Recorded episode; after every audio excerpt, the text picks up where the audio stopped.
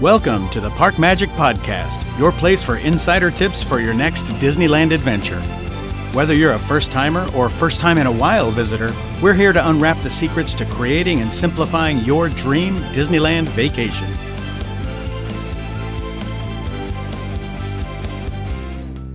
Before we can start picking dates and booking airfare, the first thing we need to think about is who do we even want to bring on this vacation? Because size doesn't always matter, but it does when it comes to planning a Disney vacation. Now, just to give you a little background, I've taken groups of up to 150 teenagers to Disneyland all at one time. Not fun to get 150 teenagers all on the tram at the same time. And I've also gone to Disneyland all by myself many times. So when it comes to going to Disneyland, I've gone with pretty much every size from 6 to 8 to 20 to 50 people. I've done it all. And so I will tell you from my experience, I generally prefer groups of 6 or less. And let's talk about why I like that size of a group. But that doesn't mean that you can't go with a much bigger group. We see groups of 20, 30, 40 at Disneyland all the time, and they are having a great time. So let's talk about the advantage of keeping your group small. Do we want to invite grandma and grandpa? Do we want to invite aunt and uncle? We want to think about the kind of trip that you want before you start inviting people to your trip. The advantages of keeping your trip small and, 6 people or less is that it's easier to establish and maintain a group leader. Once you start mixing a lot of different families, a lot of different groups, it can be difficult when several people all want to be the leader or all want to decide what you're going to do next. And so that can make it more difficult to be able to determine what we're going to do next. It's also easier to focus on the must-dos of a smaller group. So if you really want to focus on making sure that your daughter who's never gone to Disneyland gets a chance to meet all of her favorite princesses, and you want a picture of her on the teacups, and then you also want to watch the fireworks. If you invite your brother and sister to come and they bring their teenage daughter, then they are now going to want to ride a lot of roller coasters, which can make it more difficult for you to focus on the things that you wanted to do. If you have specific things that you want to do, then it can be easier to focus on those activities with a smaller group.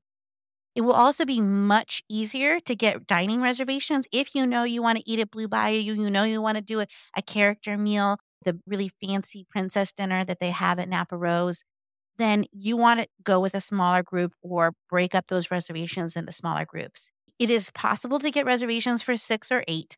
Once you get past 6 or 8, it is much, much harder to get dining reservations. And the biggest thing for me actually is I don't like waiting. And a big group, you're going to spend a lot more time waiting for the bathroom, waiting for people to get their backpack, running back to lockers. So you just end up moving a lot slower through the park. Again, that's not a bad thing. It just depends on what you like. Now, there are some advantages to going in a bigger group too. And the first, of course, is you're going to get to make memories with this much larger group, and it can be a lot of fun. I find that bigger groups work better if you have the ability to splinter off and break apart into smaller groups during some portions of the day where people who want to ride roller coasters can go ride roller coasters, where grandma and auntie that don't like roller coasters can hang out with the little ones and ride Casey Jr. and some of the rides that maybe the adults don't really want to go on, but they go on because they want to make sure that their kids get to experience. The other advantage of a bigger group is that you can sometimes break up into smaller groups where you can divide, and people who don't like coasters can hang out with the little kids that are too short to ride some of the coasters. The advantage of bringing grandma or grandpa along as well is that it gives you the opportunity to be able to ride coasters with your spouse and be able to do those things, maybe go get a drink at Trader Sam's and have the kids still be well taken care of.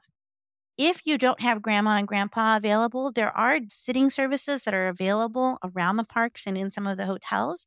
So if you did want to go in for a nice meal or to get a drink or even spend one day in the park without the kids, that is something that is doable.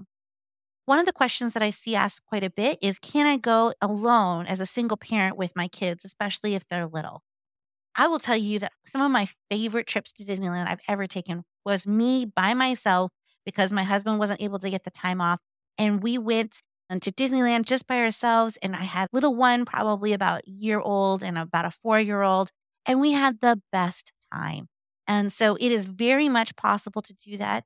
You're just going to have to stick to the rides of your shortest member. So you won't be able to split off unless you have at least one child that's over the age of 7. But it's still very doable. You can have a really fun trip. It's just a little bit of a different trip than if you have grandma and grandpa or your spouse is able to come. Now that you know who you want to invite, it's time to go ahead and start picking our perfect park date. Thanks for listening to this episode of the Park Magic Podcast. For more tips and planning tools designed to help simplify your Disneyland adventure, visit parkmagic.com. If you enjoyed today's episode and want to hear more tips, be sure to subscribe to the Park Magic Podcast. And don't forget to leave us a review. Your feedback helps us spread the magic even further. Leaving a review could also help you. Each month, we will be selecting one reviewer to win a 1-hour planning session with Robin. Winners will be announced at the end of the first episode of every month. Thanks for tuning in, and remember that we are here to help you have a less stressful and more magical trip to Disneyland.